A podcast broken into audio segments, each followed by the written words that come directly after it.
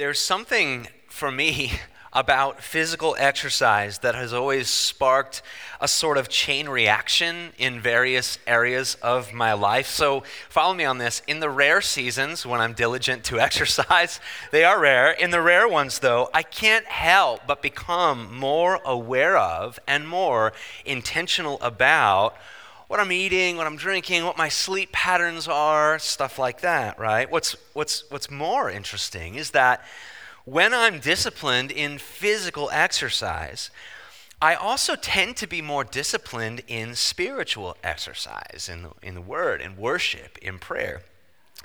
Maybe you've experienced this sort of chain reactive, interconnected phenomena where diligence in one area of life leads to diligence and you, you reap fruit in other areas of life. It could be exercise or work or finances or what have you. But one thing I hope we see this morning in a, in a very simple passage, uh, starkly different from the whole chapters of Genesis we've been walking through for the last several months, right? One thing I hope we see, though, this morning in 1 Thessalonians 5 16 through 18. I'd invite you to turn in your Bibles there if you haven't already. One thing I hope we see, though, is this chain reactive interconnectedness between thankfulness and worshipfulness and joyfulness. These are three attitudes, the, these are three postures that are not mutually exclusive. When thankfulness is truly present, worshipfulness and joyfulness will not be far behind. And that is no matter the circumstance we face. So before I read, uh, this is a standalone. We're jumping right into First Thessalonians. We haven't been in Thessalonians recently, but the book of First Thessalonians was originally a letter written from the Apostle Paul and Silas and Timothy to the Christian men and women living in the big city of Thessalonica, the Roman capital of Macedonia, located 100 miles west of Philippi. Home to more than 100,000 people, Thessalonica was as prosperous as it was pluralistic. Due to their location in the most accessible natural harbor of the Aegean Sea, Thessalonica was a major juncture for the trading and transporting of goods. They had their own political structure, they had their own tax system, they had their own currency, but they also had a very cultic allegiance to the Roman Empire, in addition to an array of Greco Roman and Egyptian gods whom they worshiped. Now, Paul and Silas and Timothy they cover a lot of ground in this relatively brief letter, but their main reason for writing was to reassure the Thessalonian Christians that they would be reunited with their recently deceased fellow believers at the second coming of Christ. Paul, Silas, and Timothy also wrote to instruct and to encourage the Christians in Thessalonica to live holy lives that are pleasing to God and glorifying to Christ. And it's that tone that is really behind the words that we're about to read. It's that heart that's behind Paul and Silas and Timothy's closing instructions to the Thessalonians. And I'm going to begin reading at verse 12, we're going to cover the whole section, chapter 5, verses 12 through 28, but our focus is going to be on, it's going to be concentrated on verses 16, 17, and 18. So follow along. I would invite you. Uh, 1 Thessalonians 5, starting in verse 12. We ask you, brothers, to respect those who labor among you and are over you in the Lord and admonish you, and to esteem them very highly in love because of their work. Be at peace among yourselves. And we urge you, brothers, admonish the idle, encourage the faint hearted, help the weak, be patient with them all. And see that no one repays anyone evil for evil, but always seek to do good to one another and to everyone. Rejoice always. Pray without ceasing. Give thanks in all circumstances, for this is the will of God in Christ Jesus for you. Do not quench the Spirit, Do not despise prophecies, but test everything. Hold fast what is good, abstain from every form of evil. Now, may the God of peace himself sanctify you completely and may your whole spirit and soul and body be kept blameless at the coming of our Lord Jesus Christ. He who calls you is faithful. He will surely do it. I'll just read to the end. Brothers, pray for us. Greet all the brothers with a holy kiss, except for Chris. Don't do that with him. now I'm adding, sorry. I'm sorry, Lord. I put you under oath before the Lord to have this letter read to all the brothers. The grace of our Lord Jesus Christ be with you. This is the word of the Lord. Thanks be to God, Father. We acknowledge this is your word. We always try to. We thank you for it. We ask now that you might teach us and train us for your glory and for our joy. In Jesus' name, amen. Rejoice always. Pray without ceasing. Give thanks in all circumstances, for this is the will of God in Christ Jesus for you. These three commands are grouped into one single sentence because there is an intimate, chain reactive connection between them. And so, for the remainder of our time, a very simple outline, very simple message, and sometimes simple is profound. Lord, your word is profound. For the remainder of our time, we'll consider these, these three commands, these postures, what they are, what they mean, and how they are connected. So if you're a note taker, really complicated this morning, my points will be this point one, thankfulness. Point two, worshipfulness. Point three, joyfulness. Thankfulness, worshipfulness, joyfulness. Now, I, I can read pretty well, I think, and I see, if you think I'm crazy here, I, I see that Paul doesn't begin these commands with give thanks in all circumstance, but because of the interconnectedness here that I'm hoping we see, and because this week is the week of Thanksgiving for us, I think it's fitting to begin with thankfulness. And so we'll, we'll do that, starting right at verse 18. Thankfulness. Give thanks in all circumstances. Let me change the emphasis.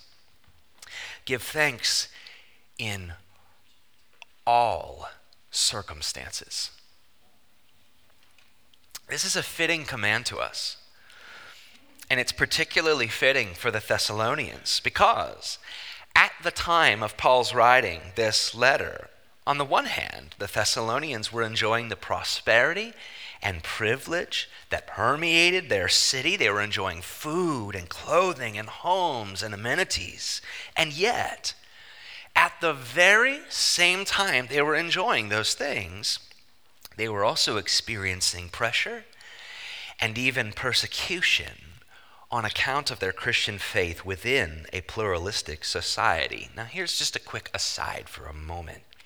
Isn't it interesting that pluralistic societies who pride themselves on being open and accommodating to anyone who wants to worship anything, they're often the first to scorn followers of Christ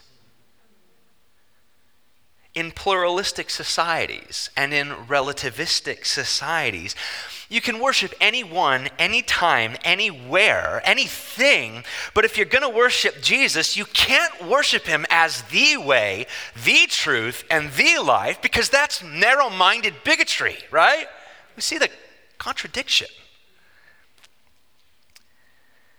At the same time uh, uh, of Paul's writing, eh, you know, at the same time in his writing this letter, the Thessalonians were facing, here's my point that I, we need to see. They're facing a mixed bag of circumstances. How's this for alliteration? They're facing prosperity and privilege, pressure, persecution. Peace. I mean, I worked all week on that, so I, I need a little bit more of a response amen. Amen. Think, though, think through this. Think about how similar our circumstances as Christians in America in the 21st century are to these brothers and sisters in Thessalonica. Think about it. We are recipients of so many privileges. We are also facing a multitude of pressures. And yet, God's word to each and every last one of us this morning, God's word is admonishing us give thanks in all of it.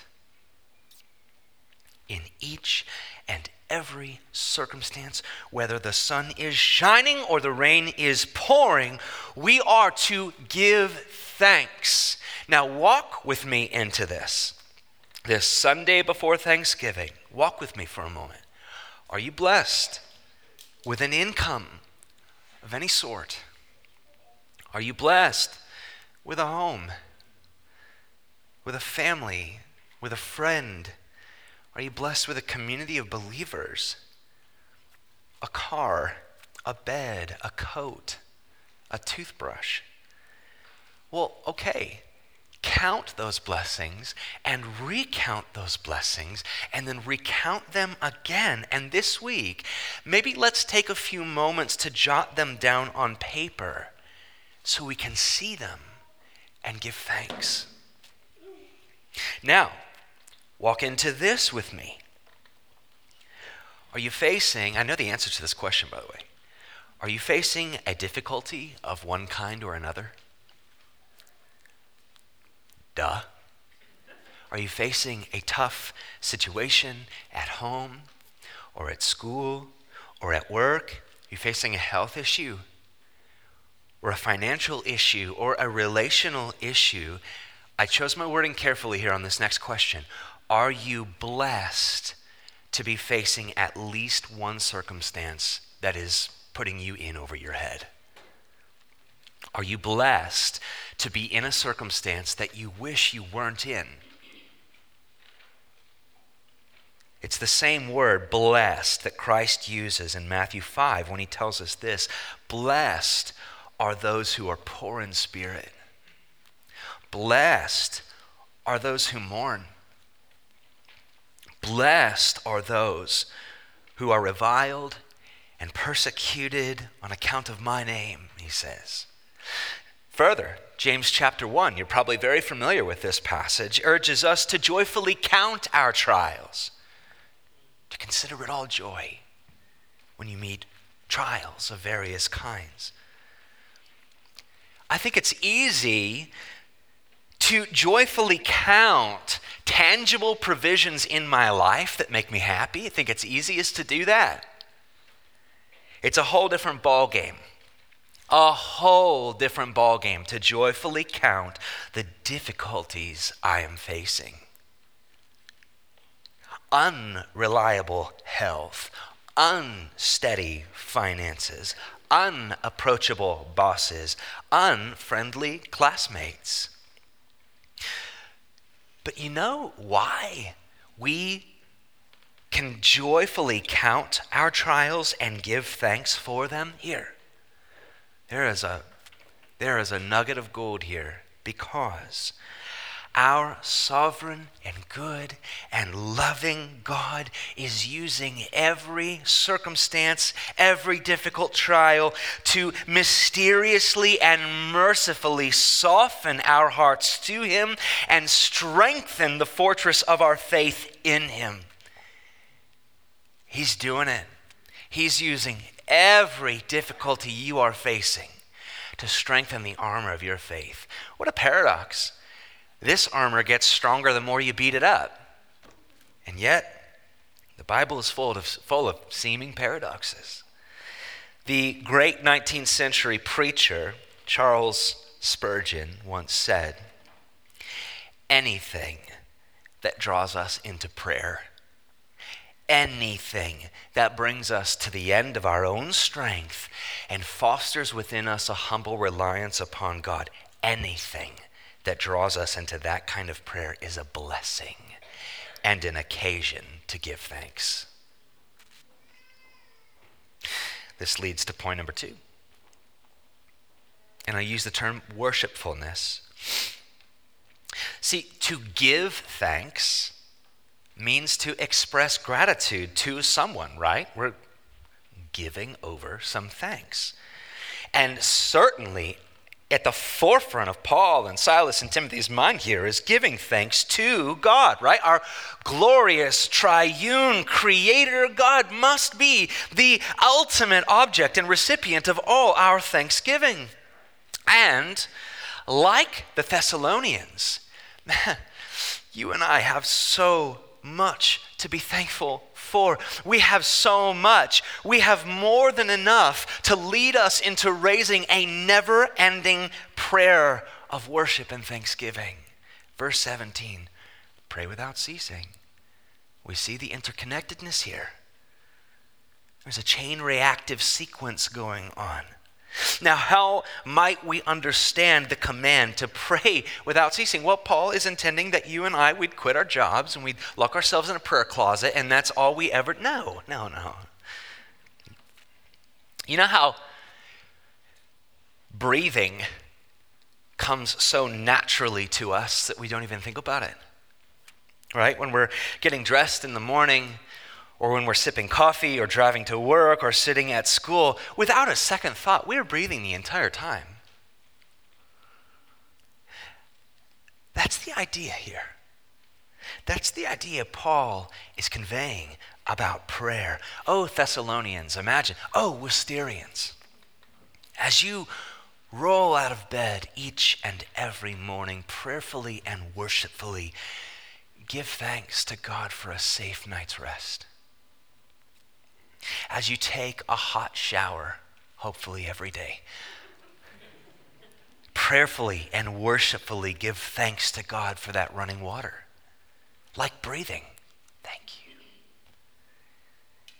As you read the newspaper each evening or morning or whenever you do, prayerfully and worshipfully, here, give thanks to God for every challenging headline that you read because true or not true, every difficulty that is actually happening in our world today, God is using to draw people to his saving grace.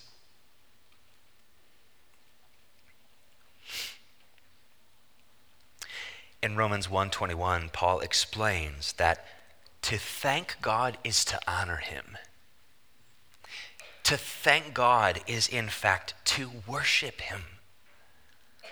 You might even say that a quick prayer of thanksgiving, whether by yourself or hopefully with your spouse if you're married, or kids if you have them, or coworker or neighbor or friend, a quick prayer of thanksgiving could quite possibly be of the purest and most profound forms of worship. Pausing for just a split second to tell the Lord, Thank you. Thank you. Seems silly, but the shoes I'm wearing, thank you. Seems silly, but the sit I'm the chair that I'm sitting, thank you.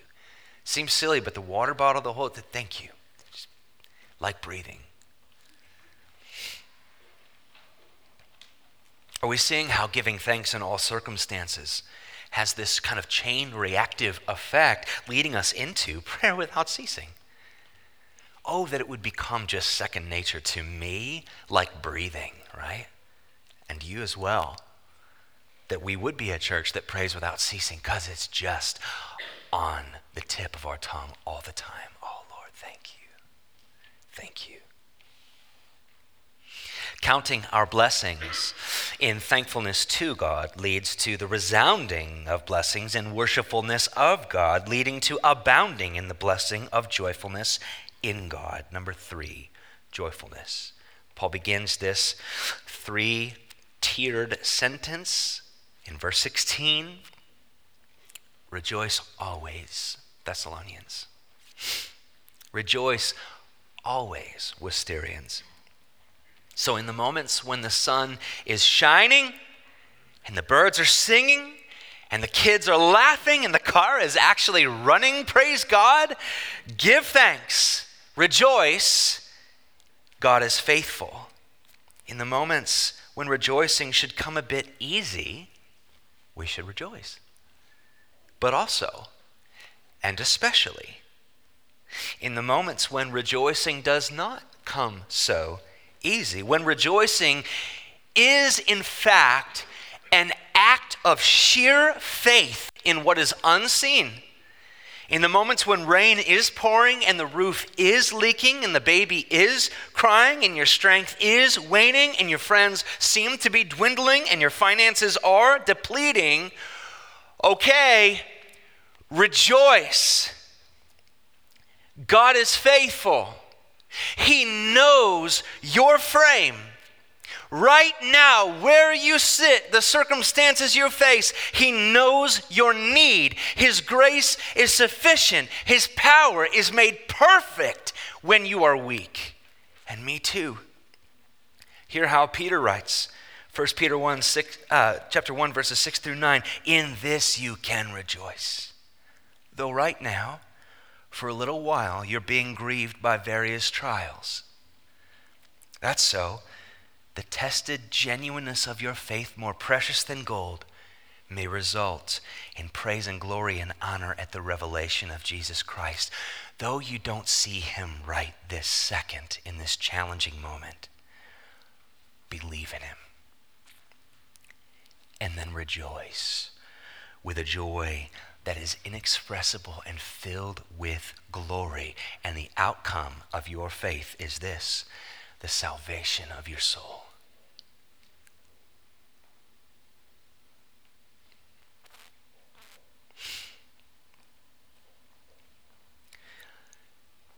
This kind of rejoicing, despite our circumstances, may very well be one of, if not the, most distinguishing mark of faithful Christians in the midst of a fallen world.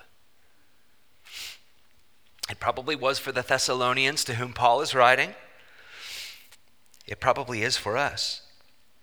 A spirit empowered ability to joyfully worship God despite the onslaught of painful circumstances. Oh, church, what an apologetic. And our, you know, church, our joy is not derived in some sort of happy go lucky denial.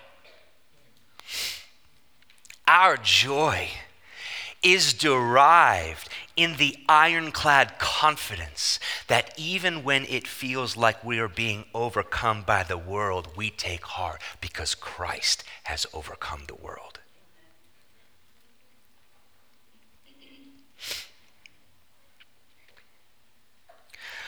More than a, suspicion, I, I, I, I believe that each of us is facing various degrees of difficulty right now. But ponder this with me in a spirit of joyfulness. Lord, give us joy. Are you, brother, sister, are you blessed to know and be known by God, the maker of heaven and earth? Are you blessed? To have received faith and repentance and atonement and remission of your sin by the blood of Christ?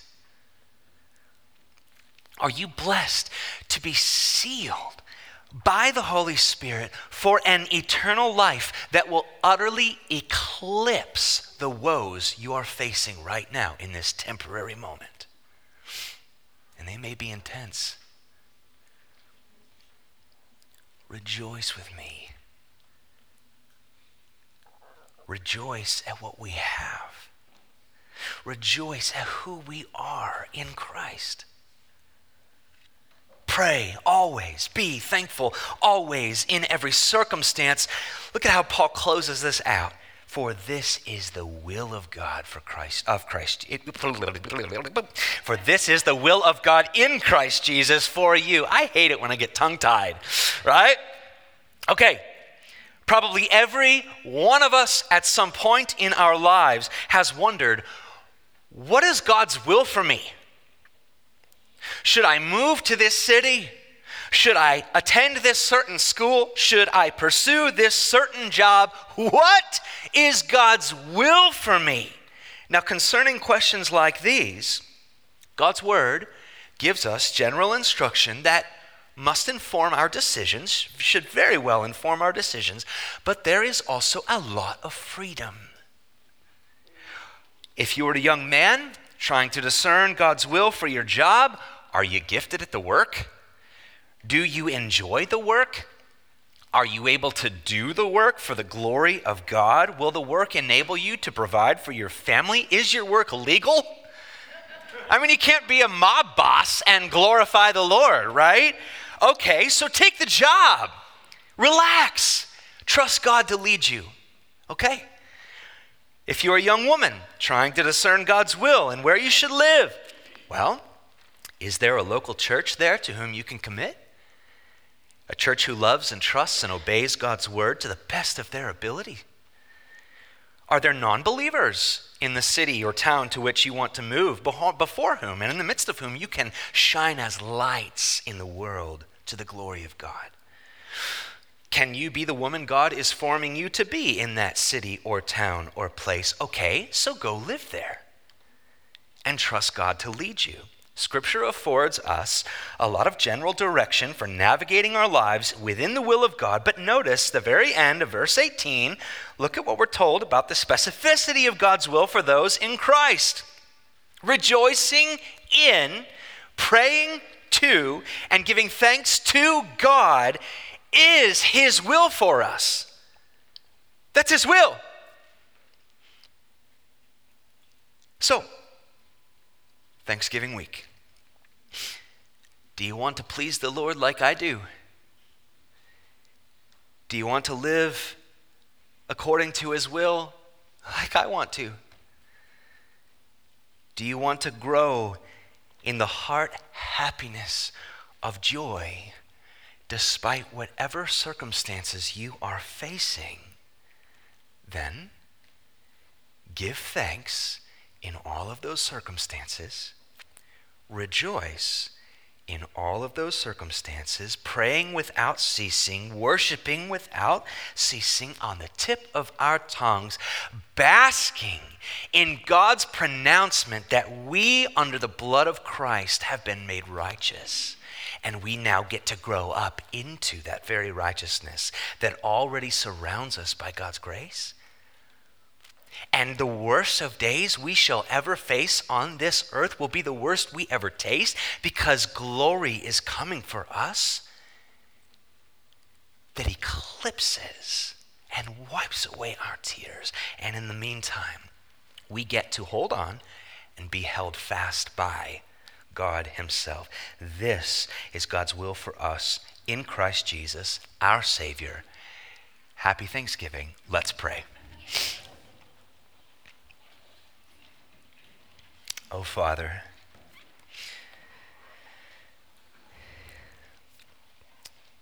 you have so loved us,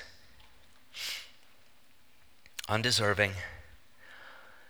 We are unmerited in, in the favor we have received, Lord. It's undeserved. And yet, in Christ, in your mysterious, marvelous mercy, you have made us to be your people, and here we are. And Jesus, you told us that we would have difficulty in this world. You, you told us, you faced it to the, to the extreme. You told us we would have difficulty in this fallen world, but you also said, you told us to take heart because you have overcome this fallen world. And you are with us. Your spirit is in us. Lord, you are leading us with great joy into the depths of righteousness that already clothe us, but to our joy and heart happiness, we may continue to walk facing that cross, facing the empty tomb, and putting on in obedience these righteousnesses that you have bestowed to us. I pray we would do so with rejoicing, with worship and prayer with gratitude, with thankfulness. Lord, saturate us with thankfulness. And let us give thanks this week. Yes, to one another. Yes, to bosses. Yes, to coworkers. But Lord, let us give our thanks to you. You are worthy, the giver of all gifts. We give thanks in Jesus' name. Amen.